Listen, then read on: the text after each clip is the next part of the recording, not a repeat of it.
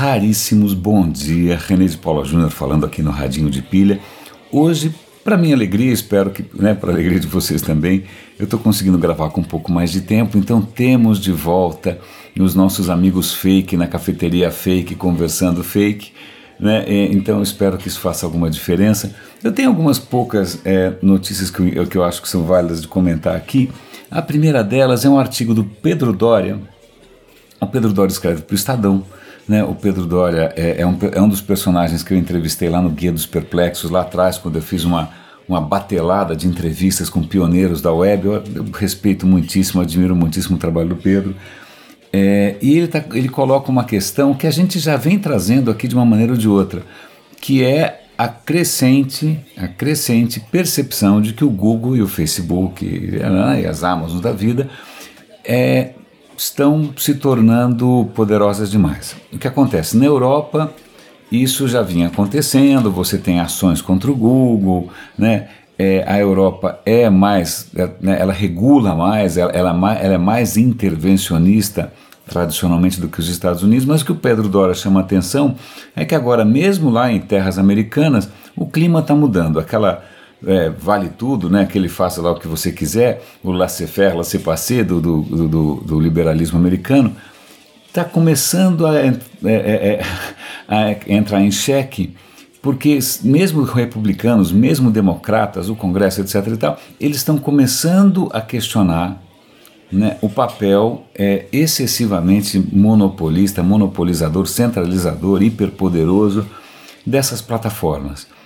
O que o Pedro Doria traz, que eu achei muito interessante, ele traz os valores que tanto o Facebook quanto o Google gastam com lobby em Washington. Lobby não é ilegal. Nos Estados Unidos é perfeitamente possível que grupos privados tentem, de alguma maneira, influenciar o voto, a opinião, sobretudo, dos parlamentares, do Congresso, etc. e tal. Então, o Google já é o segundo maior lobista, aparentemente, se minha memória não me trai, estou falando aqui de memória. O Google está gastando acho que 4 milhões e meio por ano de dólares com lobby para tentar mostrar para os congressistas que eles não são maus.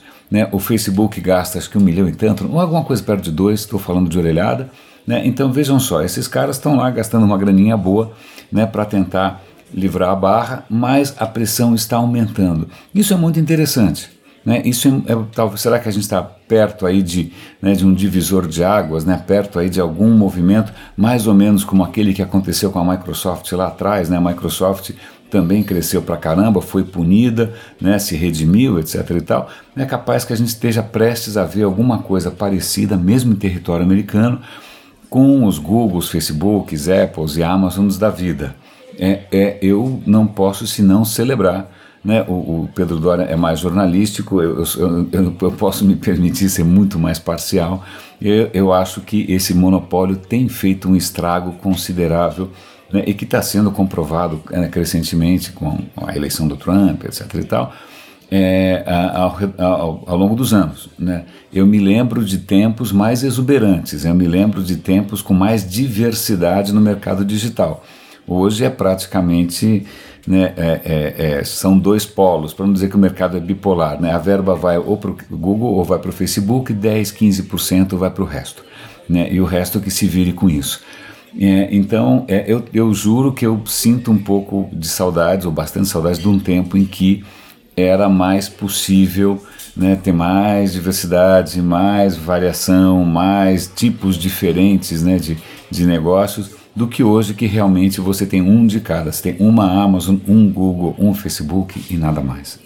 Mas então, curiosamente, eu também pretendo gravar Caminho do Trabalho, um podcast, um vídeo para o Rodaê Avisa, que é um podcast antiquíssimo meu, em homenagem ao Pedro Doria, lembrando de um artigo que ele escreveu tempos atrás sobre por que o Google e a Apple estariam investindo em hardware. E eu tenho uma tese que talvez complemente.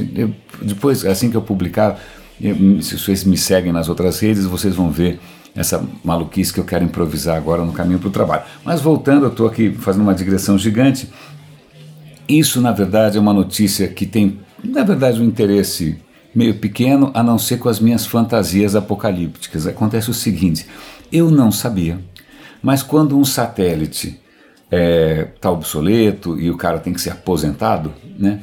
Quando os cientistas conseguem ter alguma escolha sobre onde esse satélite vai se precipitar, eles escolhem sempre a mesma região.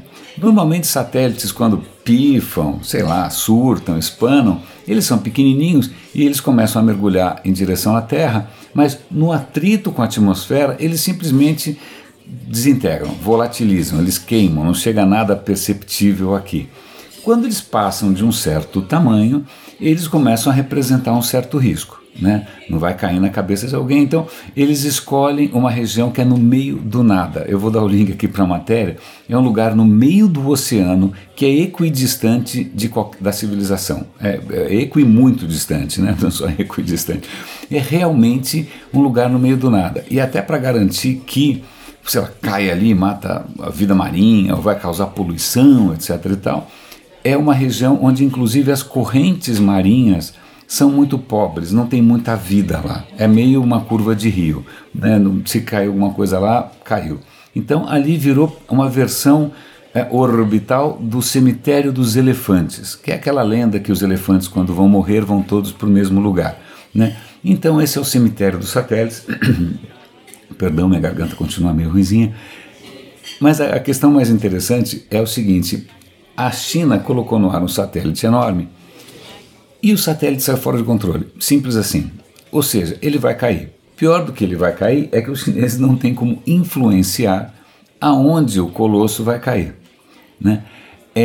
Então, eu estou contando que a minha fantasia é que a gente pudesse passar assim, né, desejos, né, que nem a gente faz desejo Papai Noel, amarra desejo na pipa e tal, e dá as coordenadas de uma certa capital no Planalto Central.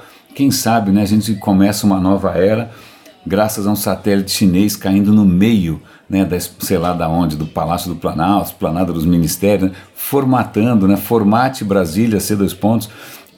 Não, desculpa, eu estou divagando aqui, estou com fantasias apocalípticas, mas o fato é que vai cair um bendito satélite chinês, não se sabe ainda onde.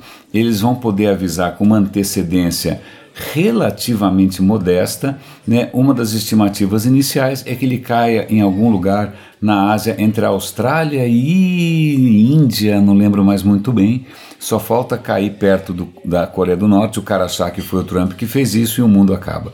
Então estamos aí sujeitos a uma imponderabilidade made in China.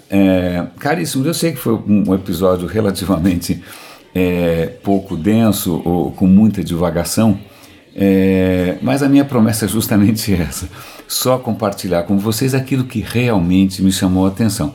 Para isso, fora isso, existem os jornalistas por aí, né, que têm a missão de cobrir tudo. Eu posso, né, com a minha formação de radialista, me dar ao luxo de só cobrir ou só comentar aquilo que me agrada, e isso é um privilégio que não tem preço.